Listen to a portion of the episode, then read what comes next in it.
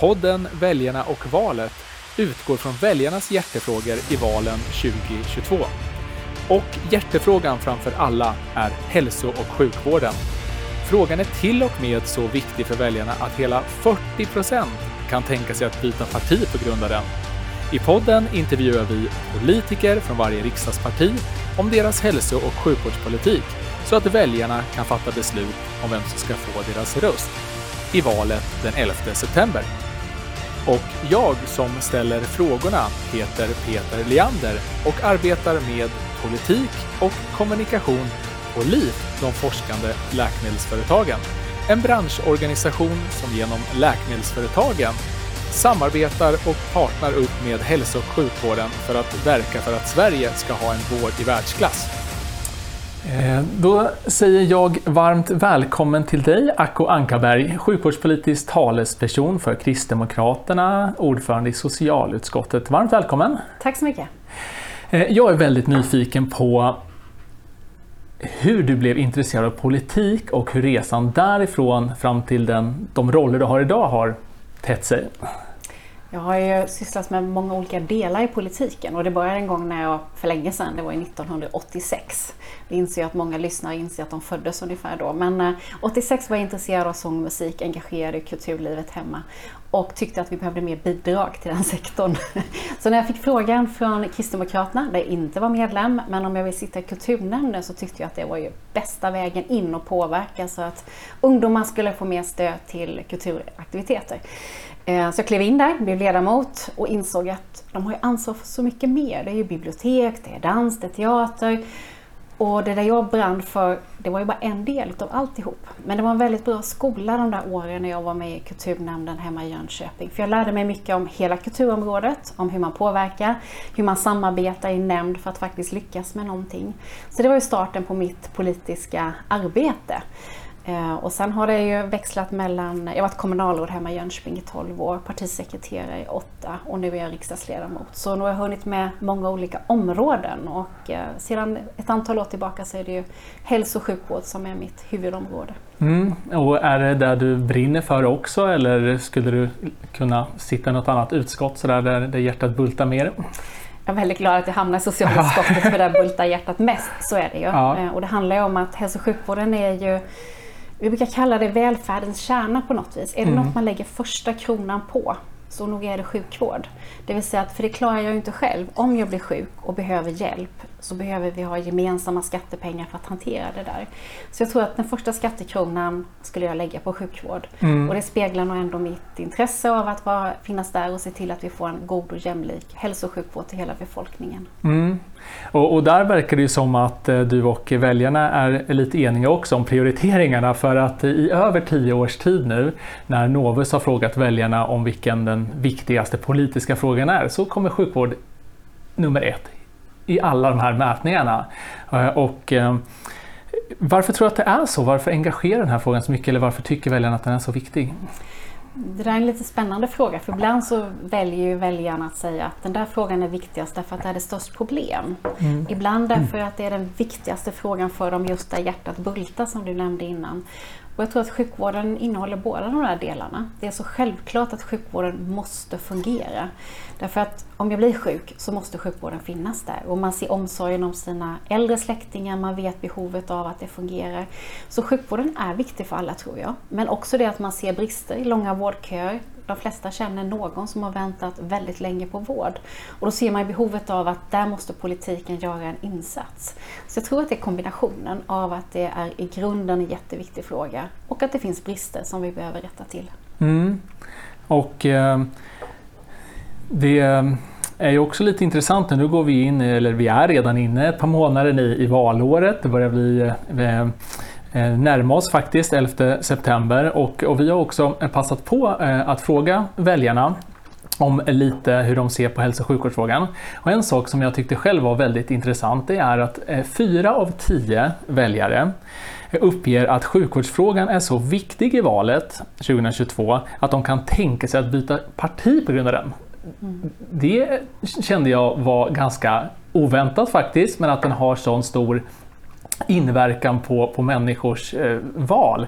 Och eh, en eh, snabb huvudräkning då här, 7,5 miljoner röstberättigade, 4 av 10, då är det 3 miljoner väljare som någonstans står och vacklar lite här. Och jag tänker så här vad tänker du om de här siffrorna? Och hur tänker du och Kristdemokraterna att ni kan adressera de här tre miljoner väljarna som, som, eh, som, som kan tänka sig att, att rösta på så att säga, det bästa sjukvårdspolitiska partiet?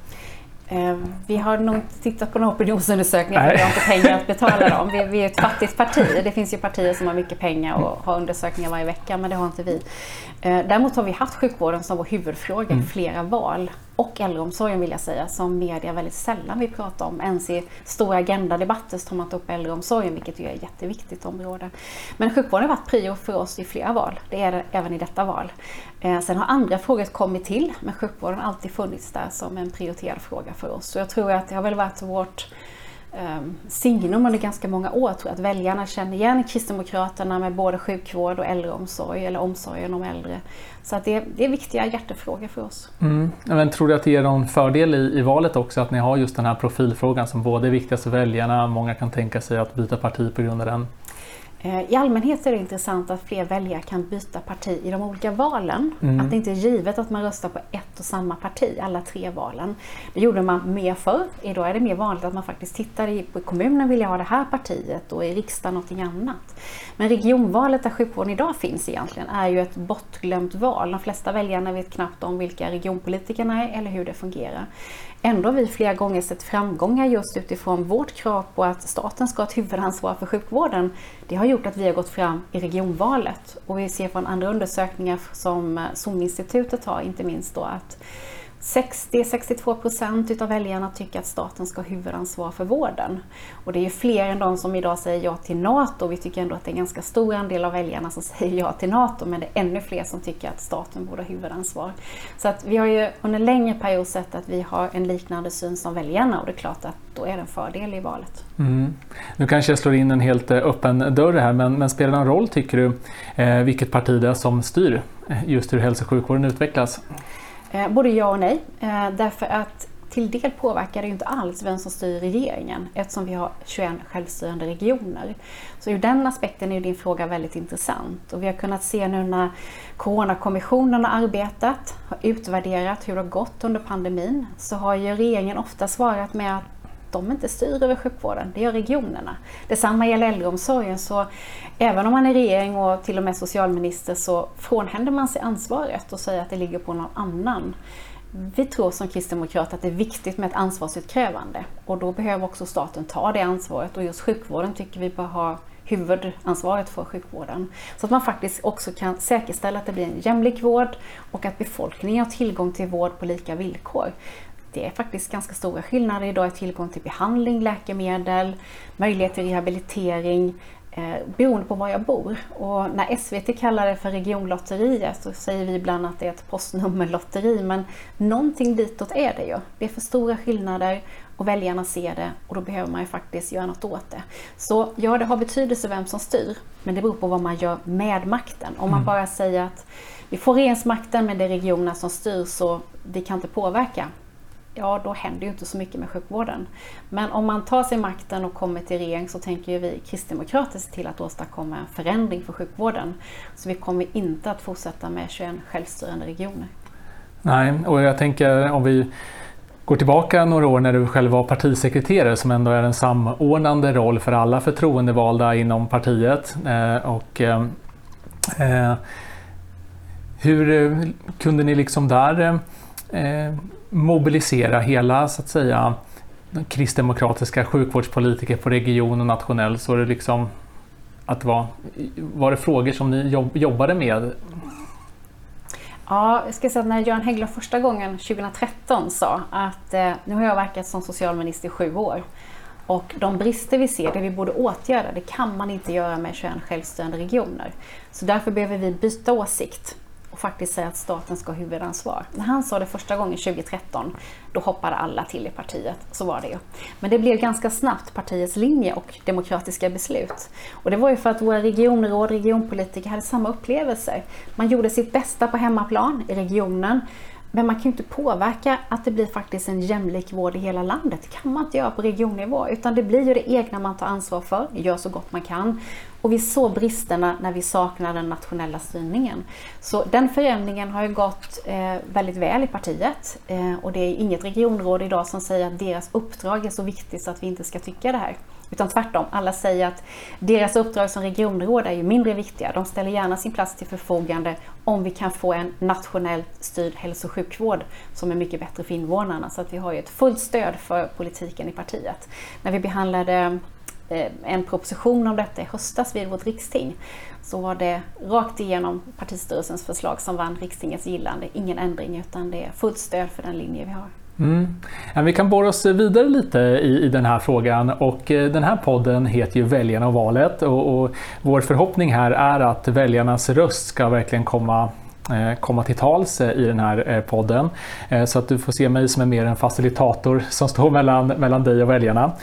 Och vi har ju passat på att fråga dem, inte just det här med regional eller statlig styrning av sjukvården men hur man, man ser eh, i alla fall att statens kontroll över hälso och sjukvården ska öka, eh, säger eh, väljarna. Och just de som också uppger att man eh, röstar på Kristdemokraterna eh, tycker det här i ännu högre utsträckning så det kanske inte är så, så oväntat eh, kanske med tanke på det du nämnde om er politiska eh, linje.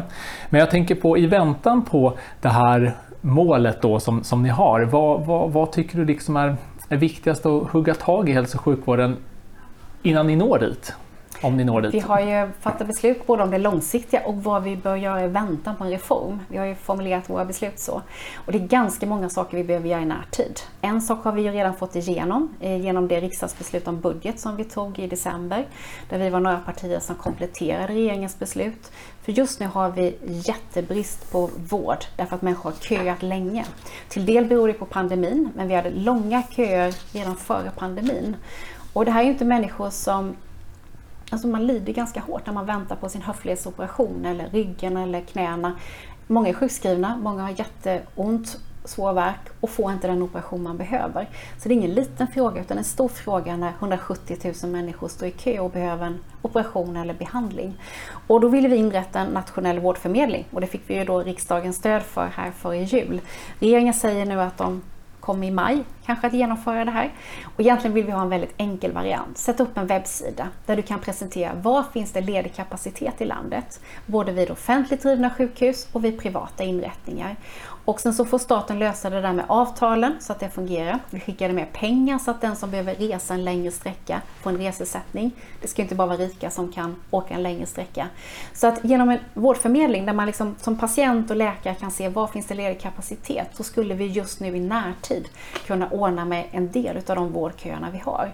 Och det här har vi fått ja till från regeringen. Nu väntar jag bara på att det blir verkstad. Eh, för det är ändå regeringen som ska genomföra det. Och jag hoppas de inte krånglar till det. Utan väldigt enkelt. Berätta om kapaciteten, låt patient och läkare avgöra om man vill välja det. Eller om man väntar kvar på hemmaplan.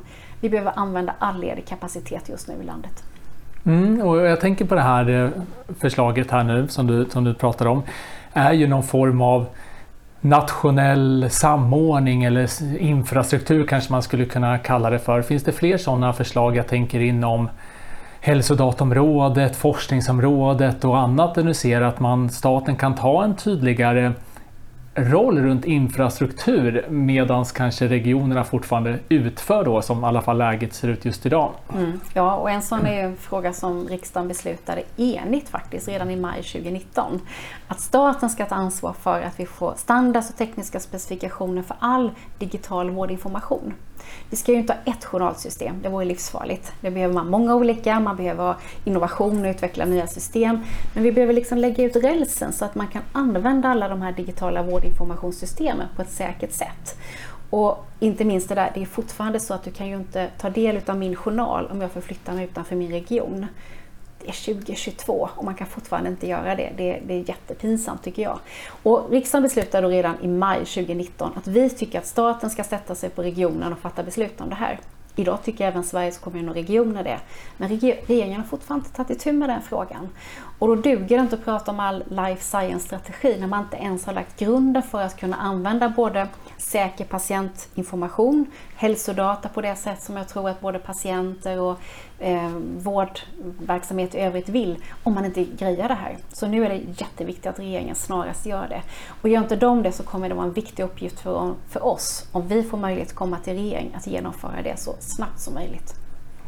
Mm, och jag tänker just på det här med den här statliga infrastrukturen och du nämnde digi digitala plattformar, journalsystemen men eh, hälsodata är också en, en, eh, stor del som är med och utvecklar eh, vården och även här har vi frågat lite väljarna hur, hur, deras inställning är till att just dela hälsodata för att främja vårdutvecklingen. Eh, så med ett starkt fokus på att, att bidra till bättre eh, vård helt enkelt. Och eh, här är faktiskt de som eh, uppger att man Eh, Eh, kommer att rösta på ert parti, Kristdemokraterna, då är det faktiskt 90% som är beredda att dela hälsodata för att främja vårdutveckling. Eh, och vad tänker du själv om den här frågan? Eh, både statens roll här, lite på individnivå och kanske hur den kan bidra också till att, att utveckla vården. Det är jätteintressant med er undersökning och jag känner igen det från många patientorganisationer som har frågat sina medlemmar, skulle ni vilja dela hälsodata? Och nästan alla säger ju ja. Så det blir ungefär liknande siffror därför att de ser poängen med att kan jag bidra med hälsodata så kan vi också utveckla nya terapier, nya behandlingar, nya läkemedel som gör att jag kanske kan må bättre och till och med ibland bota min sjukdom. Så patienter ser ofta den kopplingen. Och det vi inte har grejat i vården är ju då att lägga ut den här rälsen helt enkelt, att möjliggöra det. Sen förstår jag till full att vi behöver också lägga in integritetsaspekten så att vi säkerställer att det blir patientsäkert, att vi vet att det är inte bara avidentifierad data utan att den på riktigt är anonym så att man inte kan spåra tillbaka. Det finns många sådana där trickiga saker vi behöver lösa. De är inte omöjliga, det är bara att sätta igång arbetet så att vi faktiskt kan ta ett par steg framåt. Så kan vi lösa att vi får en standardstruktur helt enkelt för digital vårdinformation. Att vi löser patientdatafrågorna, säkerhetsaspekterna, integriteten. Så kan vi ta jättespännande kliv framåt. För patienterna vill detta. Mm. De ser behovet. Eh, och de skulle också vilja att vi upprättar en enkel databas tror jag för vilka kliniska prövningar som pågår. Så att de vet, när man har drabbats av en sjukdom så befinner man sig ofta i ett svart hål tror jag. Man har fått en livslång kronisk sjukdom, kanske dödlig sjukdom. Men sen kommer man till en fas där man också vill veta, kan jag göra något åt den här? Och en och annan känner ett behov av att, skulle jag kunna ingå i en klinisk prövning? Det vill säga att vara med och utveckla nya behandlingsmetoder, då vill jag göra det. Men idag är det jättesvårt att veta vilka kliniska prövningar pågår, vem kan ingå, vem kan liksom ansöka om det. Och det är ett exempel på där staten borde kunna bidra med en enkel databas där man kan logga in alla som genomför säkra kliniska prövningar och där patienter, läkare eller vårdpersonal då kan titta på det här och se, är det någonting för dig? Så det är ett exempel på där patienter vill vara med, dela hälsodata men också kunna vara med och bidra mer aktivt i kliniska prövningar. Mm. Eh, och det är intressant att du nämner det. Eh, vi har eh, från LIFs sida, då, Läkemedelsföretagens branschorganisation, också tyckt att det varit viktigt att, samla just information om de pågående kliniska prövningarna så att vi är i full färd med att, att bygga just det systemet i, i väntan på, eh, på att det ska ske. Så att jag tror också verkligen att det här är någonting som kan, kan bidra positivt. Och om vi glider in lite mot eh, kliniska eh, prövningar pratar vi om men också liksom in mot, mot forskningen. Så eh, satt jag här med min lilla research innan jag skulle träffa dig eh, och tittade bland annat i ert partiprogram. För, för där skriver ni att eh, för att Sverige ska vara världsledande inom life science är det också avgörande med ett klimat där forskning och kliniska studier initierade av både akademin och läkemedelsbranschen är en naturlig och integrerad del av hälso och sjukvården. Eh, och jag är lite nyfiken på just det här typen av klimat eller ekosystem och hur du ser på det och hur den här samverkan liksom kan, kan också bidra eh, till ja, vårdutveckling och bättre hälso och sjukvård för, för människor. Det är jättemånga delar som behöver utvecklas men Tom, låt mig ta ett enkelt exempel. Den medarbetare i vården, sjuksköterska eller tandläkare eller vem man nu är, som vill forska och liksom bidra till utveckling. När de väl har gjort det och kanske doktorerar, det tar fem, sex, sju år, och sen så när man ska ha gjort det där och man står där och är liksom så glad över vad man åstadkommit, då får man 1500 kronor mer i lön av sin arbetsgivare. Alltså, då värderar man ju inte varken den insats som personen ofta har gjort under lång tid och oftast på fritiden dessutom. Och man värderar ju inte den kompetens man får i organisationen heller.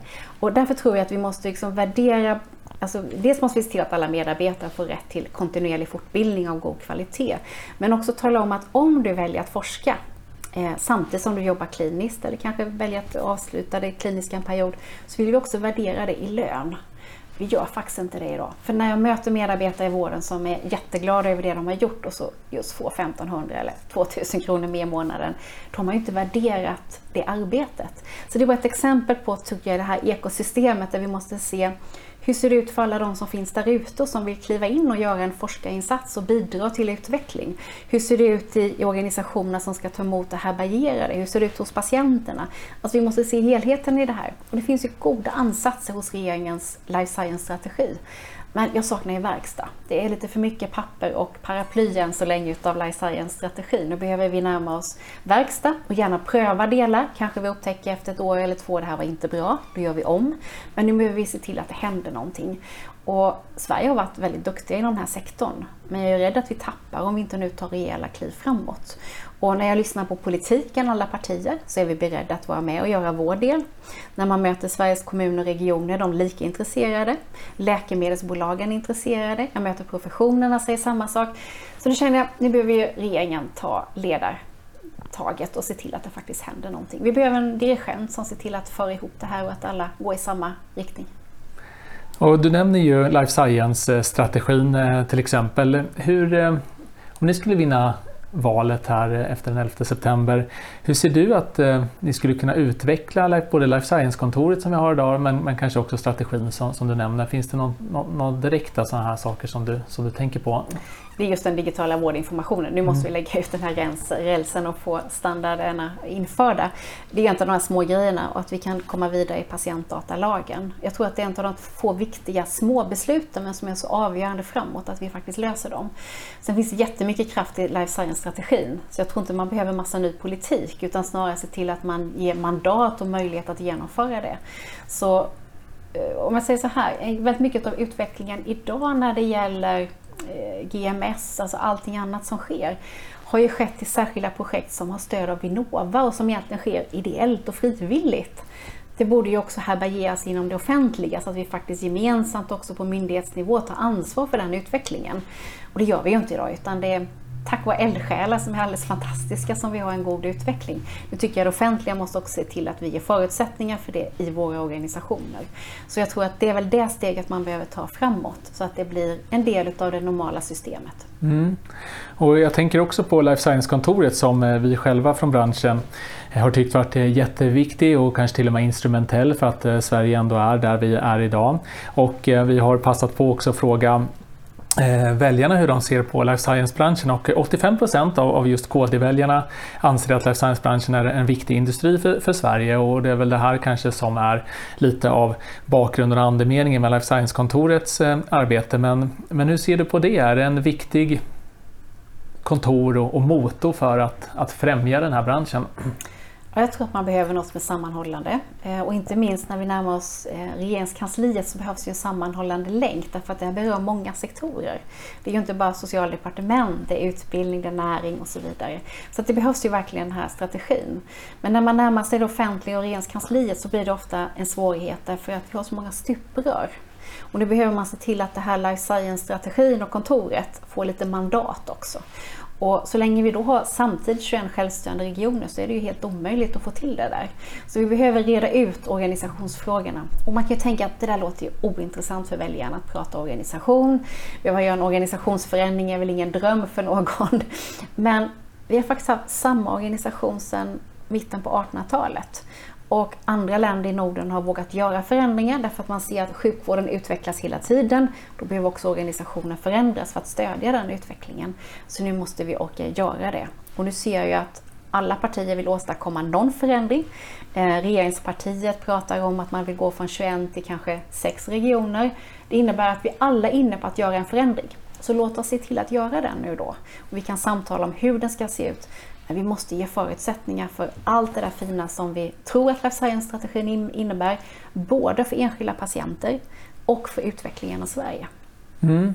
Och ett annat sätt att eh, utveckla eh, Hälso och sjukvården är ju också införandet av nya innovativa läkemedelsbehandlingar till exempel. Vi har både avancerade terapier och eh, precisionsmedicin som många pekar på är, en, är viktiga instrument, om vi kallar det för det, för att, eh, att utveckla eh, vården.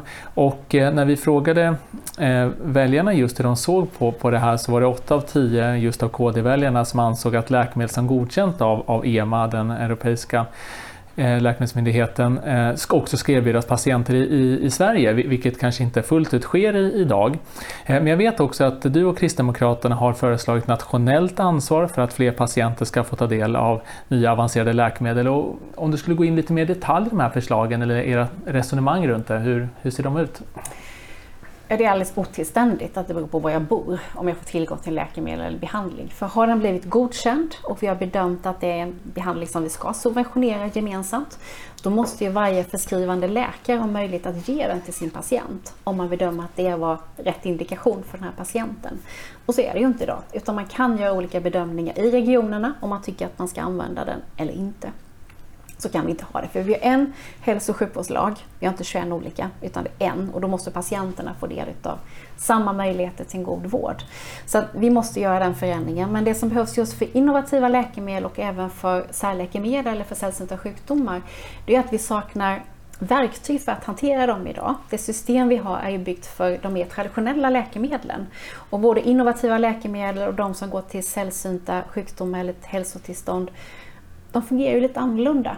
Eh, ofta är det en väldigt hög kostnad för innovativa läkemedel i början, sen efter ett tag så jämnas kostnaden ut. Men det kanske också hanteras annorlunda, det kanske är en behandling istället för en livslång behandling. Hur hanterar jag det då?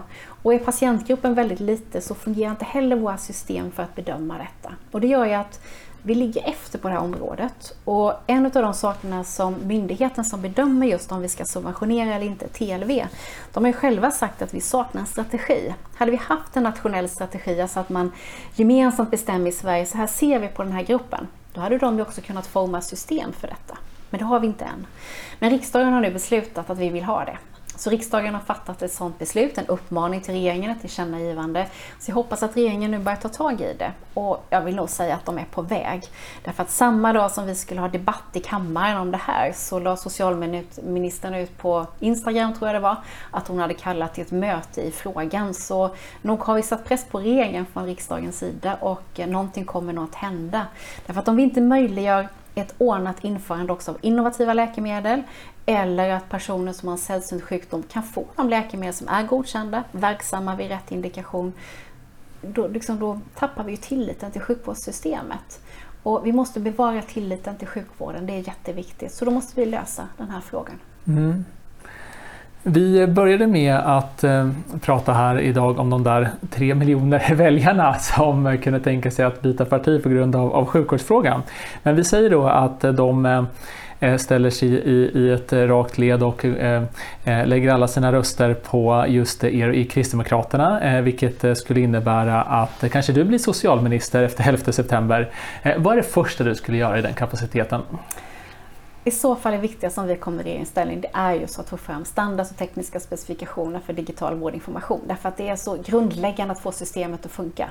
Det handlar om patientsäkerhet eh, och människor är mycket mer rörliga idag än vad vi någonsin har varit kanske. Det är inte ovanligt att jag vårdas på det ena stället men bor någon annanstans. Och tänk dig att arbeta på akuten, ta emot en patient och jag kan inte till fullo ta del av hela journalen. Alltså så kan vi ju inte ha det. Vi måste kunna säkra upp att vi har säkra system, både för patientsäkerhetens skull och för möjligheten att kunna använda hälsodata på ett annat sätt. Och så många patienter idag som själva hittar appar och system som man använder i sin kroniska sjukdom. Eh, jättespännande saker, men vi har inget system för att få ihop det med kanske min, min fasta läkarkontakt. Och det blir ju allt knepigare när man ska visa upp en app för läkaren som inte har kunnat ta del av den innan. Men det kanske hade varit bra om läkaren hade kunnat göra det på något sätt och kunna mata in det där i min journal till och med. Det finns jättespännande saker då både för hiv-sjuka, för reumatiker och andra, där man kan mata in varje dag hur jag mår. Och också koppla till vilken, vilken, vilka läkemedel tar jag, vad jag har gjort i övrigt. Och på det sättet får man ju en helt annan bild av patienten. Det är också lättare när jag träffar kanske min fasta vårdkontakt att berätta om så här har det varit alltså hela mötet mellan patient och vårdgivare blir mycket bättre om jag kan också använda all den här digitala informationen. Så vi behöver rätta till den där saken. Så det skulle faktiskt vara riktigt prioriterat ja, för oss. Det, det första att, att göra om mm. det sker. Men, men, för att det ska ske, då, då behöver ni ju rusa lite i, opinionen. Och nu några månader kvar eh, inför valet så behöver ju ni, precis som andra partierna, eh, kommunicera tydligt med väljarna då för, för att de ska hitta till, till just er. Och eh, då tänker jag så här att vad passar bäst som kommunikationsverktyg till väljarna om inte en traditionell valaffisch? Det används ju ständigt eh, och många ser ändå att det är eh, eh, kanske där väljarna tar till sig information. Så jag tänkte att vi skulle runda av podden eh, lite här för, för lyssnarna genom att du ska få göra din egna valaffisch här. Eh, och ni som eh, lyssnar här eh, kommer att kunna få titta och ta del av den här på liv.se eller våra sociala medier. Så att där kan ni kika på den i efterhand och då passar jag på här också att säga stort tack Anko Ankarberg för att du kom och berättade om din vision och dina också konkreta förslag för hälso och sjukvården. Tack så mycket. Ja, tack.